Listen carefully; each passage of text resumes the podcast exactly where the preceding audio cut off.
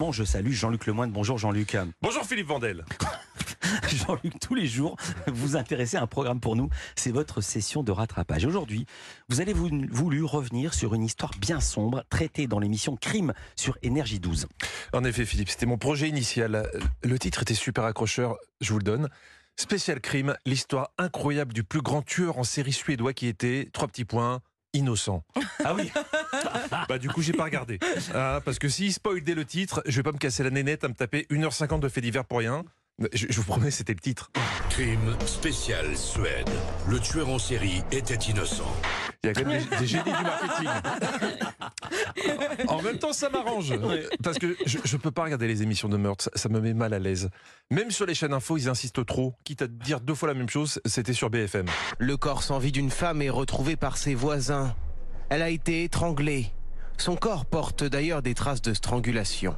Ah oui Oui, bah pour le coup, c'est un peu normal, hein Bon, et puis de toute façon, c'est- pas l'esprit de la chronique aujourd'hui. Je suis désolé. Non, aujourd'hui, j'ai surtout envie de dire.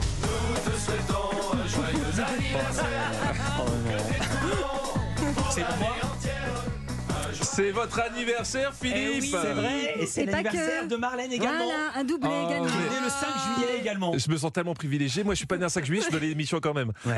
Bravo, bravo à tout le monde. C'est le 10 mars pour vous? Ouais, le 6. Le 6. C'est pas grave, on se connaît à Oh, peine. J'étais pas loin. Non, mais c'est votre anniversaire, Philippe. Vous ne bougez pas. Enfin, c'est pas une menace, c'est une constatation. Toujours le même.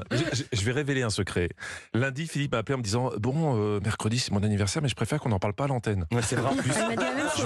Alors, dé- déjà, vous voyez que vous pouvez me faire confiance. hein, et vous m'avez aussi dit T'en parles pas, mais si tu veux, tu peux me faire une cagnotte. Euh, Désolé, mais vous m'avez confondu avec Jean Messia. hein. Euh, Moi, je fais pas ça. Non, je voulais vous faire un cadeau personnalisé. Ah. J'ai pensé à des fringues. En plus, vu votre taille, ça tombait bien. Il y avait des soldes chez du pareil au même. Oh non. Mais, mais- mais bon, je sais que vous êtes difficile. Alors, j'ai préféré vous faire euh, plaisir en faisant un petit tour de l'actu. Hier, c'était Ah. quoi?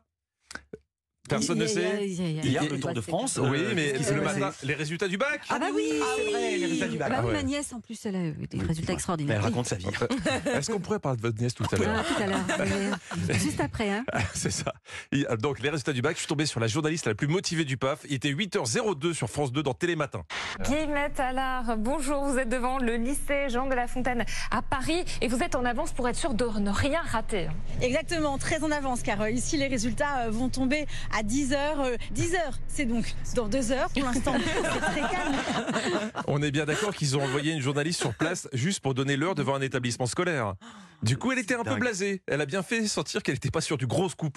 Surtout qu'avec le contrôle continu qui compte pour euh, 40% ici dans cet établissement, la plupart euh, des lycéens sont déjà euh, presque sûrs euh, d'avoir euh, le bac. Ça valait vraiment le coup de venir. hein. En plus, entre nous, les résultats à 10h, quand tu sais que Télématin finit à 9h30. C'était vraiment un bon projet. quand même. Pour votre anniversaire, j'ai aussi regardé le Tour de France. Je sais que c'est votre passion. Oui. On espère toujours la victoire d'un Français. Ça fait 38 ans qu'on attend quand même. Et pour gagner, il faut une mentalité de winner. Et avant-hier, le sprinter Brian Cocard nous a expliqué pourquoi il n'avait pas remporté l'étape. Il a tenté le sprint, c'est Brian Cocard de la Cofidis. On l'écoute au, au micro de Fabien Madigou. C'est pas non, c'est pas les sprints idéal pour moi avec beaucoup de vitesse comme ça. Ah, voilà. Nous, on a des sprinteurs qui aiment les arrivées un peu lentes. Hein. Le pire, c'est que c'est mon camarade belge, Alex Vizorek, qui l'a remarqué, qui s'est bien foutu de nous. C'est moche. C'est comme si moi, je rappelais à Alex qu'au foot, nous, on a deux étoiles. Mais je ne serai jamais aussi mesquin. Non. Toujours sur le tour, le, cou- le coureur Lian Calmejane a posté ça sur ses réseaux sociaux. Aujourd'hui, il y a des petits malins qui ont mis des clous, voilà. 3, 4, 5. Merci. C'est peut-être la solution pour qu'un Français gagne, mettre des clous. Alors évidemment, je condamne ça. Il y a quand même des abrutis qui mettent en danger la santé des cyclistes. Et le journaliste de France 2 a demandé à Lilian Calmejane s'il avait une explication euh, à tout ça. Euh, explication, parce que explication, ça veut rien dire. C'est sale. Attention. Vous me faites peur, Marlène. Attention, alerte, voici l'homme le plus compréhensif du monde. Je pense pas que ça part d'une mauvaise intention, ceux qui ont jeté les, les punaises sur la route, mais voilà. Oui. Ouais. Jeter des clous sur la route, c'est rarement une mauvaise intention. hein. Moi, c'est comme quand je lance des haches, c'est parfois un réflexe. Qui dit tour dit aussi caravane du tour. Et Cédric Fesch de BFM était en immersion. et je vous montrerai deux autres chars, le melon géant et la fraise géante, et on va même m'apprendre à les conduire. Ah, ils savent teaser sur BFM. hein. Moi, j'ai toujours rêvé de piloter un melon ou une fraise géante. Alors, d'après vous, sur la caravane du tour, comment est surnommé le melon géant? Et je vous interdis de dire Olivier Benkemoun. hein. Lui, tout le monde le sait, c'est l'aubergine mécanique. Alors C'est pas ce que ça veut dire. Je sais pas.